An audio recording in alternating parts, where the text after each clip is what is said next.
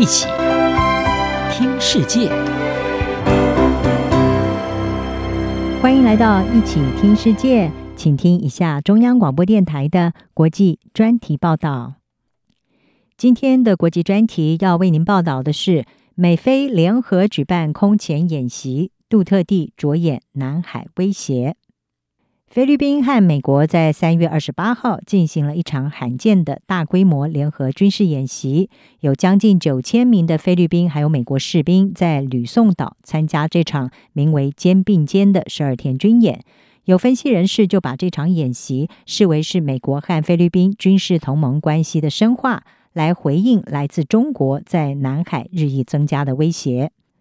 菲律宾和美国事实上早就在一九五一年签订了共同防御条约，发展长期的军事同盟关系。而这个关系也在双方在一九九九年签署军队访问协定之后进一步的深化。这一项协定重申两国在共同防御条约当中承担的义务，并且同意美国军队可以不定期的造访菲律宾，而美军人员入境菲律宾也不需要护照和签证。不过，从二零一六年杜特地就任总统以来，他试图和中国建立友谊关系。而在美国，因为菲律宾政府发动血腥扫毒行动，造成数千人死亡，取消杜特地亲信的赴美签证之后，杜特地他在二零二零年曾经一度扬言要取消这一项菲律宾和美国的军队访问协定。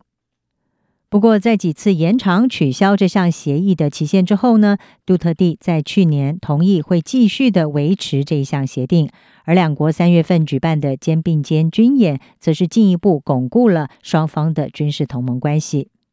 从杜特地外交政策的转变可以反映出，菲律宾虽然从中国取得了数十亿美元的发展援助，但是中国不断的加强对两国在海上争议岛屿还有海域主权的压力，让菲律宾是越感不满。针对菲律宾和美国关系的回温，夏威夷井上健亚太安全研究中心的教授福温，他向美国之音表示，美国一直重视并且接受这段关系，所以他认为这也对杜特地的思维产生了一些影响。福温他称，菲律宾是印太地区的摇摆国，而他正摆向美国这一边，以确保在拥有丰富渔业和能源蕴藏的南海地区通道能够顺畅。事实上，中国对南海区域划定了所谓的九段线，同时呢，以拥有历史权利的理由，宣称他们几乎拥有整个南海的主权。菲律宾则是援引联合国公约，认为中国在南海所声讨的大部分区域都是属于公海。海牙常任仲裁法院在二零一六年的时候，已经做出了对菲律宾有利的裁决，认定九段线在国际法之下是不具效力的。同时，也认为中国方面所称在南海的所有地其实不具有岛屿的地位。不过，中国到现在一直忽视这项判决。而菲律宾和中国最近几年持续的在南海发生争执。二零二一年三月，有两百二十多艘中国船只停泊在具有争议的南海礁石区。菲律宾今年一月底的时候，则是抗议一艘中国的电子侦察船在靠近菲律宾的苏禄海停留了三天。今年三月，一艘中国海警船在具有主权争议的黄岩岛以行动限缩了一艘在附近航行的菲律宾船只移动，也引发菲律宾的抗议。菲律宾和中国二零一二年的时候，曾经在黄岩岛发生过长达两个月的对峙，最后是由中国控制了黄岩岛。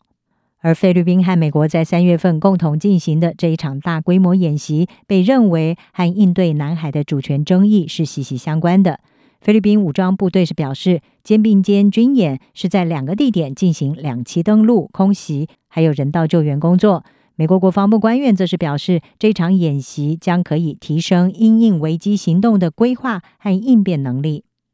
驻马尼拉的独立政治分析师卡西普他认为，如果中国计划不让菲律宾靠近黄岩岛，那么菲律宾和美国这些演习就特别的重要。亚太进步之路基金会的研究员拉贝纳他说：“肩并肩军演虽然是按照先前已经规划的时程进行，但是举行的时间点正好在马尼拉和华府都要证明一些事的时候。拉贝纳认为这些是为领土态势要做出反应，而且呢，正好在俄罗斯入侵乌克兰的时候。菲律宾五月九号就要举行总统大选了，因为届满任期，杜特地他必须要交棒。”而选民对菲律宾和美国的关系也正投入更多的关注。根据独立民调机构亚洲脉动所做的调查，菲律宾前独裁者马可仕，他的独子小马可仕目前是领先群雄，获得高达百分之六十的支持。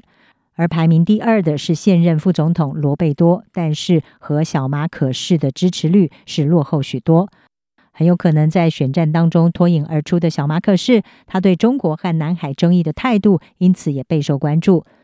菲律宾独立新闻网站拉普勒在先前就报道指出，小马可仕在一系列的访谈当中已经透露，他准备搁置菲律宾在海牙常设仲裁法院所取得的历史性裁决胜利，以促进和中国之间的关系。而他也多次的称中国是朋友。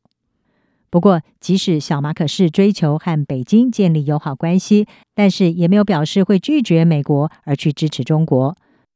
杜特地加强和美国关系，展开联合军演，反映出他面临中国在南海的威胁，转向美国靠拢的态度。但是，随着杜特地的下台，新的菲律宾领导人将要如何处理美国菲律宾关系以及南海争议，也备受关注。以上专题由郑锦茂编辑，海青青播报。谢谢您的收听。